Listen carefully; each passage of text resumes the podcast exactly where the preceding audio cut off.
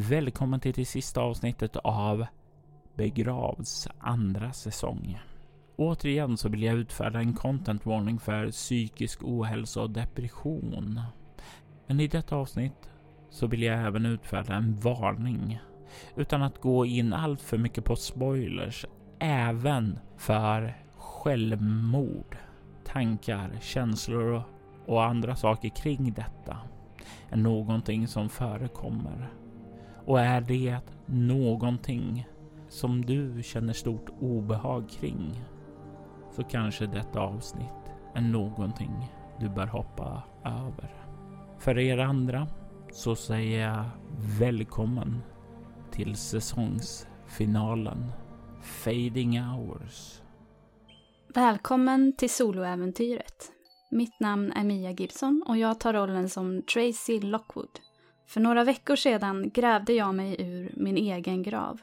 Min gamla arbetsgivare hade kasserat mig där efter att jag misslyckats infiltrera hans dotters liv. Det finns ingenting kvar för mig i San Sebastian längre, så jag har lämnat staden. Jag har sedan dess följt andra minnen som legat djupt begravda hos mig. Minnen om en lycklig barndom. Välkommen till Begravd. De säger att det är aldrig lätt att återvända hem efter att ha varit borta länge. Men det är faktiskt ännu svårare att återvända till ett hem som inte är sitt eget och utge sig för att vara den som bodde där en gång i tiden. Men det är vad Tracy har gjort. Och hon har till och med funnit förklaringar på varför hon måste bege sig därifrån igen. Men hon har respit. Hon har några dagar. Efter frukosten så lämnade hon hemmet tillsammans med Rose och Brandon för hon ville tala. Var är ni någonstans nu, Tracy? Uh, vi går till en park. Vi ursäktar väl oss, eller jag ursäktar oss och säger att jag skulle vilja gå och ja, men, eh, gå runt och minnas lite uh, själv tillsammans med Rose Brendan. Det kanske låter konstigt men jag tänker att eh, min mor eller Joanne är väldigt förstående.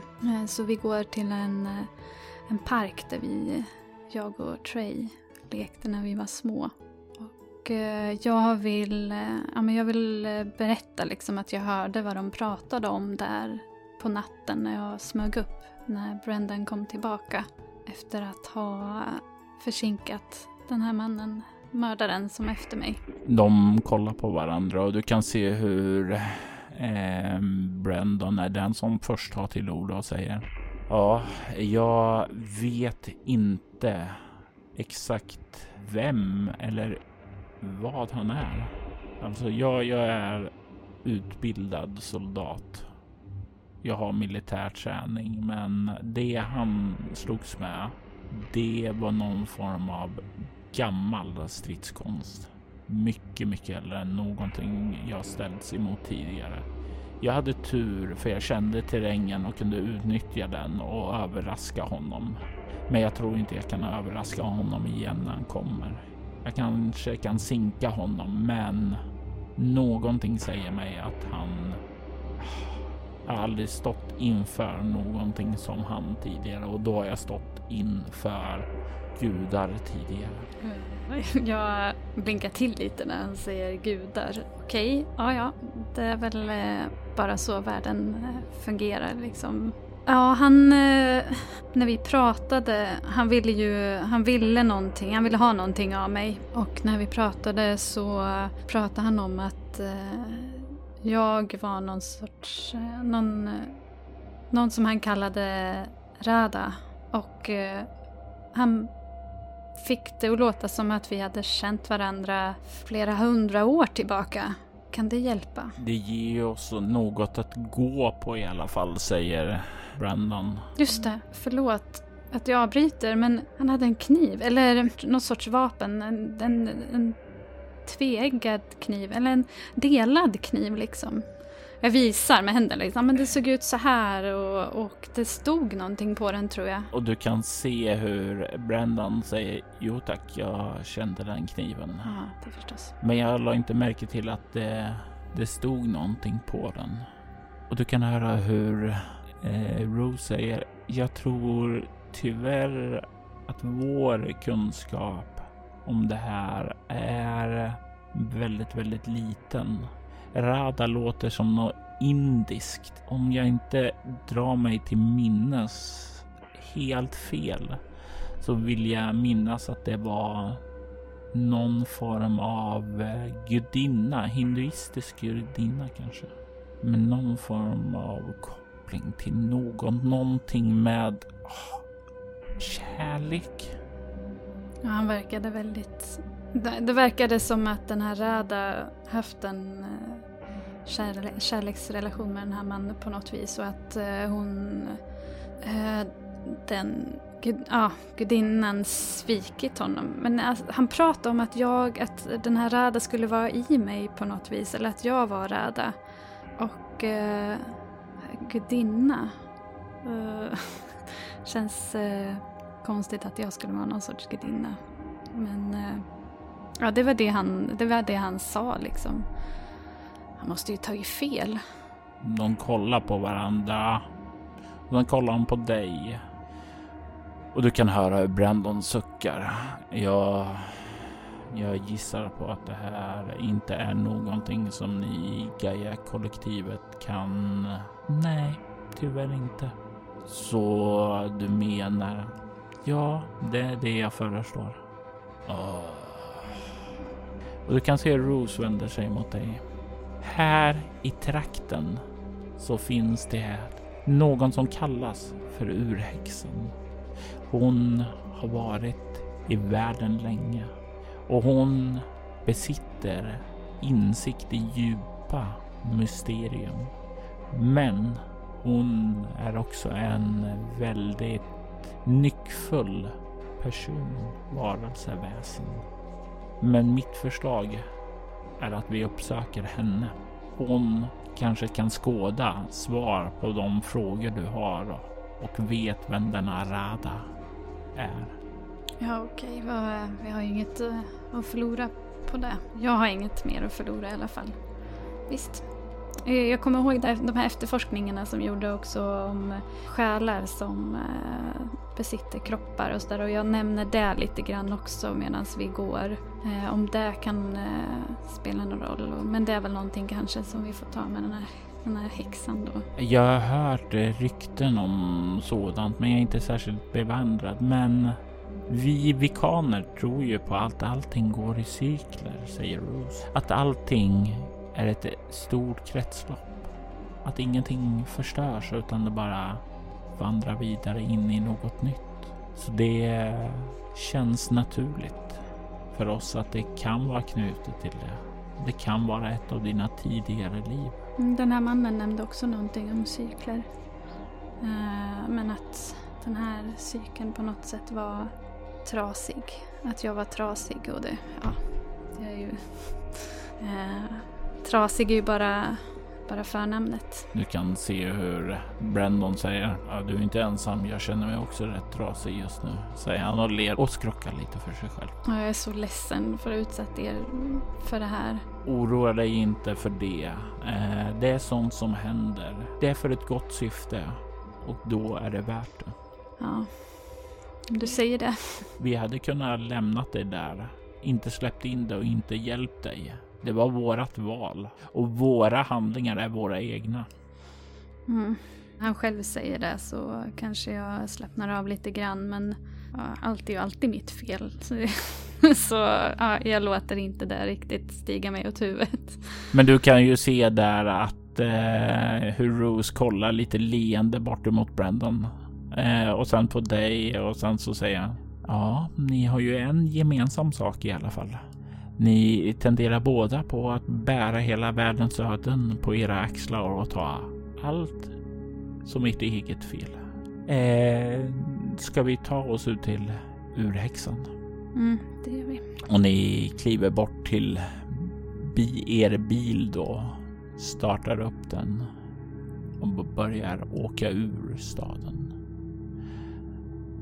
Och på vägen dit så säger hon urhäxan som vi ska besöka eh, är hon befinner sig i en ung kvinna. Hon har också vandrat eh, vandrat från andra sidan in hit. Så hon kanske känner till mer om själar kan hjälpa dig om det. Urhäxan är... Säg det inte. Hennes namn är ej, nej, Morgan. Oh, du sa det. Ja, jag tycker eh, att vår vän här behöver veta det om hon ska interagera med henne. Ja, jag funderar lite på vad som kan vara så himla fel med det här. Liksom. Jag tittar på honom och jag tittar på henne och lite så här, uh, okej. Okay. mm. Namn har makt. Varje gång du nämner hennes namn här i trakten så kan hon se dig, kan hon höra dig, förnimma dig. Okej, okay, det låter ju verkligen som någon Harry Potter-fantasi, liksom, någon skrock. Men okej, okay, ja det är ju lite... Jag tänker att uh, det är något med det här namnet. Ja, ah, just det, Morgan High. inte det lite också så här konstigt? Varje gång man säger skolans namn då, skulle hon se en då? Nej, ja, nej, jag viftar bort det. Ja, visst, så funkar det. Och ni åker ut ur staden och åker tillbaka den vägen som ni kom tidigare ifrån. Men innan ni liksom kommer bort ur skogen och in där det, till de trakter där du stannade för Ripper så kan du se hur ni svänger av och följer en väg ut i vildmarken. Och snart så kan du se en gigantisk herrgård med fyra våningar säkert. Ett stor stenbyggnad. Och runt det så, så kan du se att det finns en stora höga gotiska järnstaket. Du kan se också storslagna trädgårdar bakom buskar där. Och du kan ana att tomten fortsätter där bakom också det är en majestätisk herrgård som definitivt inte ser ut som en traditionell amerikansk byggnad, utan det ser mer hämtat ut från något europeiskt land. Och du kan se när ni börjar närma er där hur gallergrindarna börjar att glida upp av sig själv. Lite stereotypt Hexabo här. Uh, tänker jag stilla för mig själv. Men uh, jag bara rullar med på det här. Du hör, när du tänker det där, en röst som säger Det var här hon bodde. Och den här rösten låter inte bekant, för det kommer inte från Rose eller Brandon. Det är en kvinnoröst som hörs i ditt huvud. Jag vill att du slår ett chockartat skräckslag med ego. Ego 5. 10. Och återigen så har Tracys sinne, hennes omformbara sinne, eh, lätt för att liksom skaka av sig det här utan att göra några permanenta men på det när de här märkligheterna dyker upp. Ja, helt normalt att höra röster i huvudet. Mm. Välkommen till The Quigley Estate. Jag fattar ju att jag bara hör det här i mitt huvud. Min, först då tänker jag så här, eh, fråga mina medresenärer om de hör det. Men sen, ja, det är ju mitt huvud det här. Så jag bara, ja men jag nickar lite tyst för mig själv. Bara, japp, uh, okej. Okay. Hon vet att vi är här. När ni stannar så be dina vänner vänta och kom runt till baksidan och möt mig i Gasset. Okay. Jag, jag säger det här som det vore självklart, för de förstår säkert, eh, i alla fall, ja men de förstår nog vad, att det här inte är något konstigt. Så jag bara säger att eh, hon vill att ni väntar här och jag ska gå vidare. Absolut. Jag kan inte säga att jag är eh, särskilt ledsen över det, säger Brandon. Jag förstår. Om det är någonting du behöver så finns jag här i närheten. Ta det här. Kan du se hon vänder sig bak och räcker över ett litet sånt här nästan friendship bracelet, alltså ett litet flätat eh, armband där som hon säger. Bind det runt din hand. Om du behöver mig, slit av det. Ja, jag gör som hon säger och jag, jag sätter det runt min eh, hand och eh, sen lägger jag en eh, hand på hennes axel och ler tacksamt bara. Eh, och jag tittar på Brendan och ler tacksamt också. Och på något sätt så, även om jag eh, på något sätt har lutat mig mot de här två, så känner jag att jag inte kan be den här häxan att få med mig Rose och Brendan. Liksom. De skulle vänta här och det är jag som ska gå till henne. Jag får acceptera det även om jag är väldigt, eh, väldigt rädd. Men jag har ju vänskapsbandet eh, nu. Så ja, jag, jag tittar uppskattande på dem bara och så kliver jag ur och går bak till den här gazebon. Du kommer runt där på bakgården och du kan se att det finns två andra hus här. Troligtvis en gammal, eller troligtvis två stycken eh, gamla tjänstebostäder. Kan se också ett växthus på väg runt där. Du kan se hur det finns en eh, liten sjö här också. En sjö med en liten ö där och på ön så finns det en gazebo.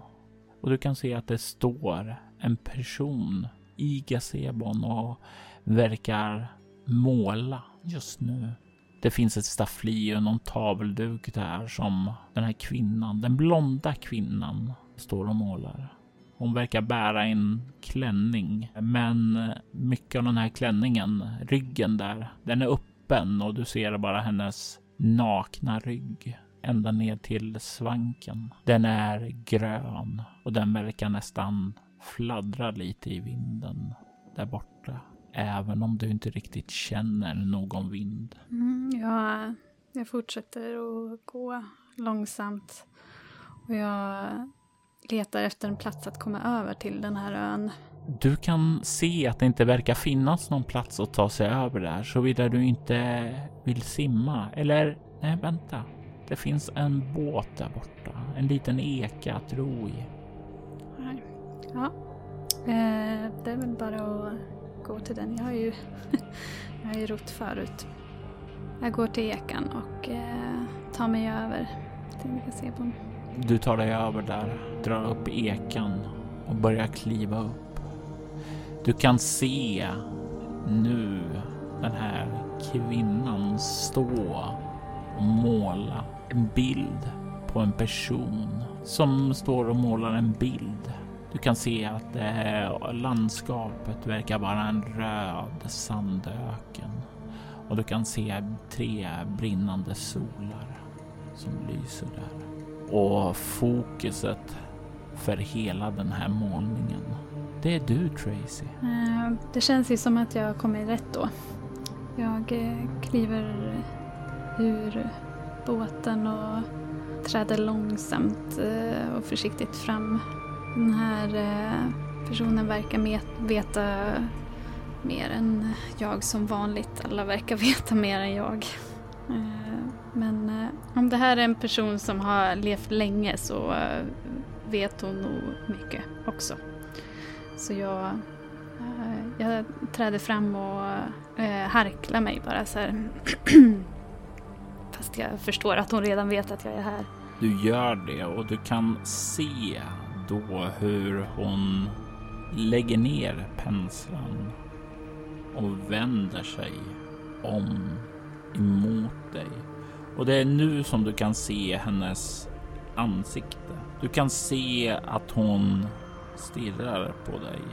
Hon har ja, mörkröda läppar och en ganska hård sminkning runt ögonen som gör hade det är lite mer kajal och ja, lite du skulle säga det här gothstuket. Du kan se hur hon har ett eh, pannband av pärlor som leder fram till ett litet smycke som hänger ned mot näsryggen i någon form av eh, ganska enkel benbit. Du kan se att det här är en person som en gång i tiden säkerligen skulle kunna vara en ganska ja, skulle definitivt kunna komma i den här populära klicken på high school. Eh, hon ser ut att vara i, ja, du skulle nästan säga i Trays ålder och hon kollar på dig med ett leende och säger välkommen Rada. Tack, eh, säger jag tvekande. Jag tror att du kan hjälpa mig att förstå eh, vem eh, jag är och vad som har hänt mig. Du kallar mig för Rada, men du kanske också vet att jag är också Megan och jag är också Tracy. Är det något som, något som du känner till någonting om? Jag känner till att du har burit många Jag känner till att du är den reinkarnerade den, den som är dömd att vandra här i vår värld bruten för det svek hon gjorde mot sin älskade. Mm. Ja, dömd. Eh, det, det ordet, eh, det liksom eh, hugger det till i mig på ett Eh, sätt som eh, också den här, samma sätt som den här känslan, det är mitt fel, Eh, jag förtjänar det här. Jag förstår ju det att jag är dömd för att jag har gjort någonting. Men samtidigt kan jag har ju ingen förståelse för eh, det här eh, sveket.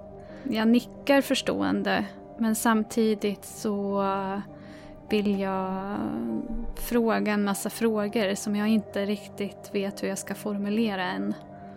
Finns det något sätt att eh, få botgöring på det, det här som jag har, har gjort. Jag bär med mig en skuld som jag inte förstår och eh, inte eh, kan relatera till. Jag vet inte hur länge jag kan bära den utan att helt och hållet gå sönder, gå i tu. Du har burit den i hundratals år. En cykel som går om och om igen till dess att du förenas med din älskade, din Krishna. Krishna, nu börjar hon prata om gudar här som jag känner igen och eh, det vet ju alla vem Krishna är liksom. Och eh, det är fortfarande så eh, långt över mitt förstånd och jag bara tänker att eh, hon kanske kan hjälpa mig att förstå det här. Och jag säger det. Snälla kan du hjälpa mig att förstå det här, vad min roll i det här är, vem jag är egentligen och hur allt hänger ihop. Finns det något sätt som du kan hjälpa mig på att förstå det här? Jag kan skåda en del av dig. Och jag har redan skådat in i din själ. Men det finns vissa saker som jag inte kan se tydligt om jag inte kan ta en del av dig först. Men det är offer du själv måste göra. Ja, vad betyder det? Vad innebär det att, att du tar en del av mig? Jag behöver ett finger. Okej, det var inte vad jag hade väntat mig. Ska jag ge ett finger? Vad är ett finger liksom? För att få en förståelse för allt det här stora. Varför inte, säger jag. Kommer det göra ont? Det kommer att göra ont. Smärta är en del av vardagen. En smärta en del vi lär oss att leva med. Mm, jag nickar ju som att det, ja, egentligen är det ju en självklarhet. Liksom. Det förstår jag ju. Livet är smärta. Och vad är, vad är den smärtan i jämförelse med allt som jag har stått ut med hittills? Jag kan inte stanna upp här bara för att eh, smärtan av att förlora ett finger, liksom att, jag, att det gör mig lite squeamish. Eh, ja, men jag nickar bara och typ håller fram min hand. Jag vet inte vad hon ska göra men jag håller fram min hand i alla fall som att hon skulle ta det där och då. Och du kan se hon eh, fångar upp din hand och hennes hand känns mjuk och len emot din. Du kan se hon tar tag i ditt lillfinger och drar dig lite ut från de andra. Hon för upp sin pekfinger från den andra handen du kan se den långa nageln där. Och sedan så för hon den i en ganska snabb rörelse ned emot ditt lillfinger och du känner den här ja, förvånansvärt starka och skarpa och hårda nageln bara kör rätt igenom kött och ben som om det vore smör. Ah! Oh, jag viker mig nästan dubbel. Det var inte vad jag hade förväntat mig. Du kan se liksom hur det börjar rinna blod där och hon tar undan fingret samtidigt som hon inte släpper greppet med din hand. Och hon spottar sedan ned på ditt sår där. Och du ser där hur blodet direkt börjar koagulera. Ja, jag, jag rynkar ögonen. Jag tittar lite surt på henne som att jag... som att jag eh, ja, men eh, ja, jag visste ju att det skulle göra ont. Hon hade ju förvarnat mig. Men ändå, fan. Du kan se att hon för upp fingret till sitt ansikte och betraktar det för att sedan föra det ned mot sin mun. Och jag tittar, eh, tittar misstroget på henne. Och hon stoppar in hälften av fingret och sen hör du det crunchande ljudet när hon börjar tugga på ditt finger. Fan. Hon fortsätter att mata in resten av fingret och du hör hur benet i det mals sönder av hennes tänder. Hur hon sväljer det nästa stund. Saker och ting är klara nu. Ställ dina frågor jag ska göra mitt bästa för att leda dig rätt. Ja, som sagt, jag har ju tusen frågor som jag inte kan, eh, inte har kunnat eh, formulera men eh, Låt mig berätta Mm. varifrån du kom från början. Och vad din band till den här mannen. Mannen kom till Indien. Och han stötte på mysterierna där. Han fann ett syfte ett viktigt syfte för världen inför den kommande tystnaden.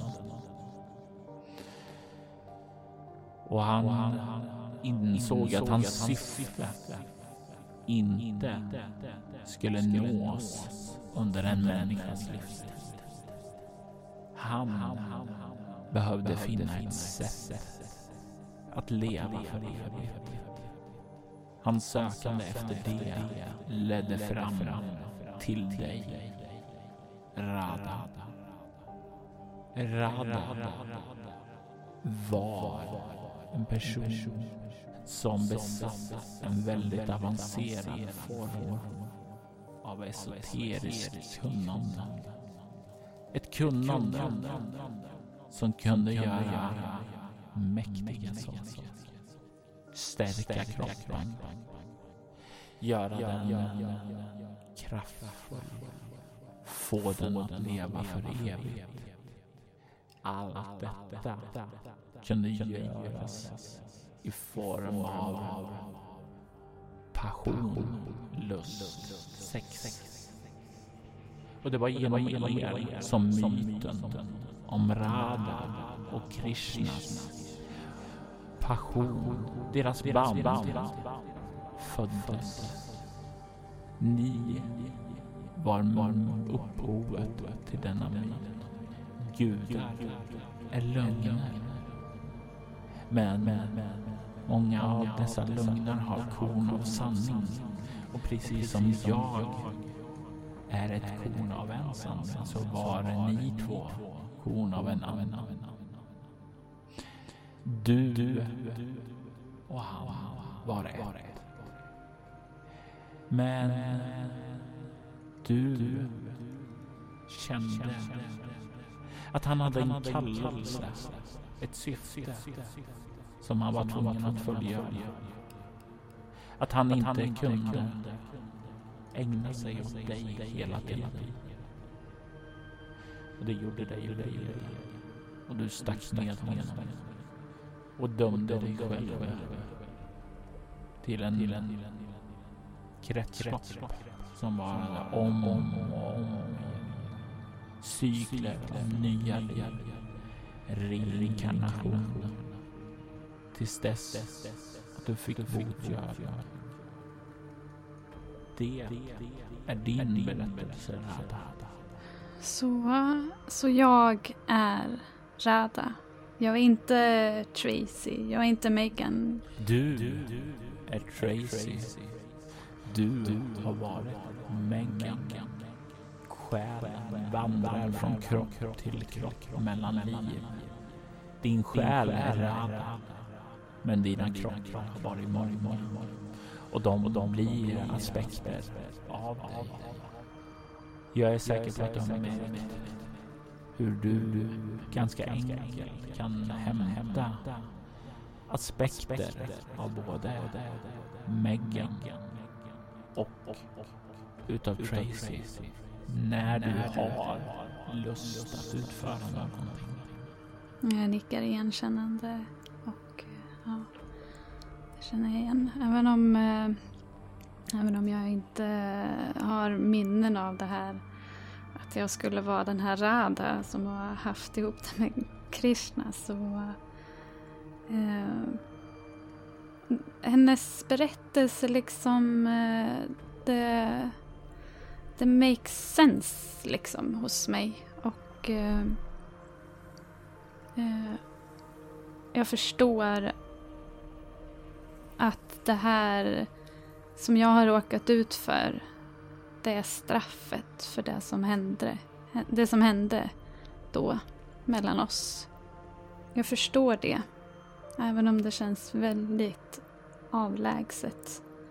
Och jag vågar inte ens tänka tanken på att min själ, eller jag på något sätt skulle vara, tillhöra en gudinna. Men eh, mm, jag nickar igenkännande ändå. Och eh, begrundar det. Jag får bilden av henne som stoppar in eh, mitt finger i munnen igen och eh, jag bara tänker att det här är ju bara helt galet. Eh, att jag eh, har låtit mig luras in i någon, eh, någon konstig eh, sekt eller någon sorts konspiration eller att någon driver med mig eller att jag är, att det här är någon sorts psykos. Eh, men ändå, jag hör det här eh, namnet Rada hela tiden och eh, det skulle ju förklara varför jag inte känner mig som varken Megan eller Tracy ibland. Och hela det här själavandrandet. Så ja, varför inte? Men den här mannen, är det han som är efter mig? Säger jag. Hon slickar undan det sista blodet från sina läppar. Ja, det är han som söker dig. Han kände doften ifrån dig. Ifrån Josés finger. Från Josés finger. Mm. Okej. Okay. Det var en slump att han fann dig. Men nu när han fått upp vittringen på dig så kommer han inte att släppa dig. Det finns sätt att hantera. Du kan försöka konfrontera honom.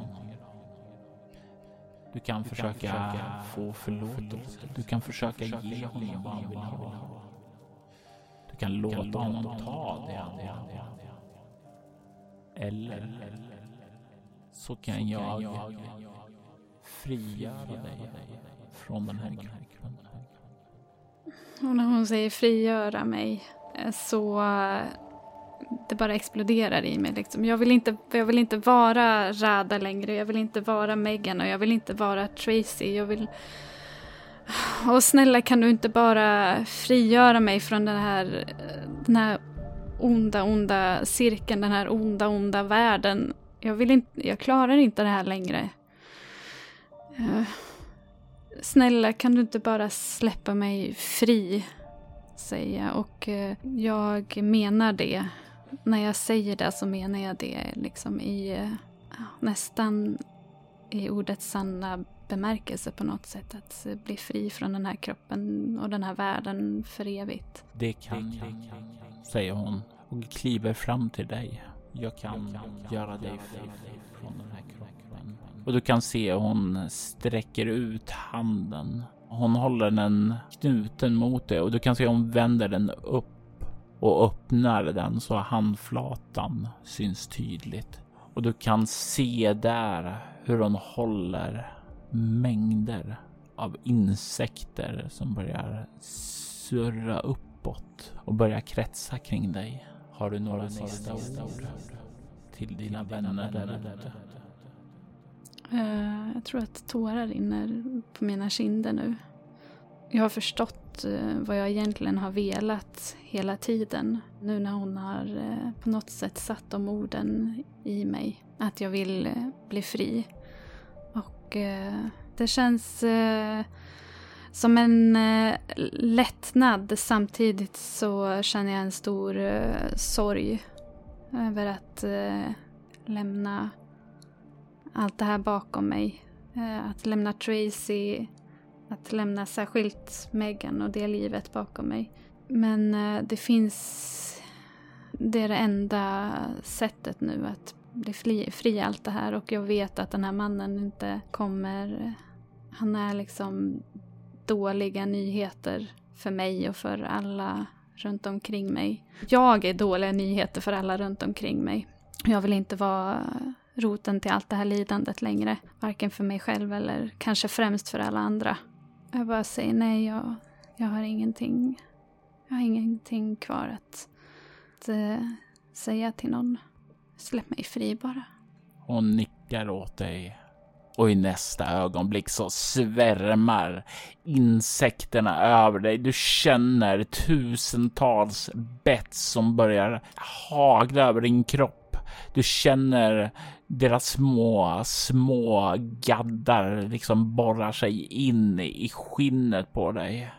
Du känner de kittlande känslorna när de här insekterna letar sig upp genom din näsa, ned genom andningskanalerna, hur de krälar in i dina örongångar, hur de börjar äta sig igenom dina ögonlock.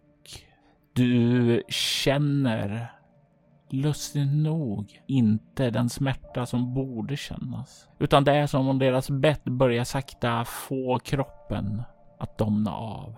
Allting är lugnt. Allting är tyst. Allting är behagligt.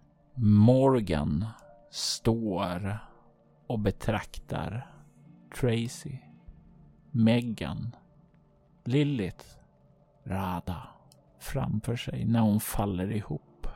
Hennes insekter börjar förinta kroppen, utplåna den, göra själen fri.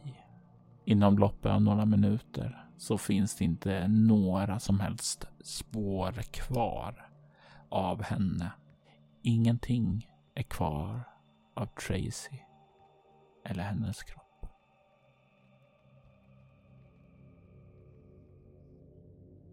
Rada, du känner hur du vaknar upp. Du känner hur du ligger djupt begraven långt ned under marken. Du känner den krossande tyngden av jord, nej sand, som ligger där över och du känner hur den är på väg att tränga ned över dig. Rada, du kommer dö nu. Du kommer att dö nu om du inte gör någonting.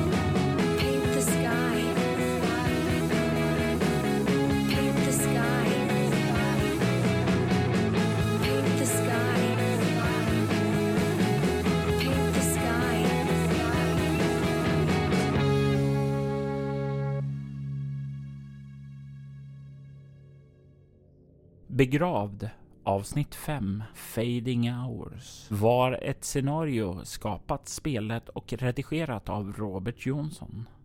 Maria Gibson var spelare i detta avsnitt och gestaltade Tracy Lockwood. Megan Matthews, Lilith Danforth och Rada. Temamusiken till detta avsnitt gjordes av Jörgen Niemi från Källarspel.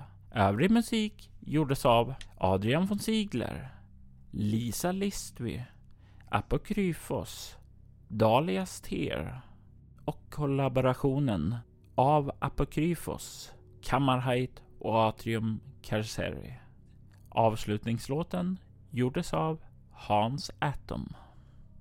Apokryfos, Dalias Tear, Kammerheit och Atrium Carceri är band som tillhör bolaget Cryo Chamber. Vill du ha stämningsfull ambient musik vid dina spelmöten rekommenderas de varmt. Du hittar länkar till dem på Bortom-bloggen. Soloäventyret är en actual play podcast där vi spelar rollspelen Bortom och Leviathan. Ni kan komma i kontakt med oss via mail på info.bortom.nu.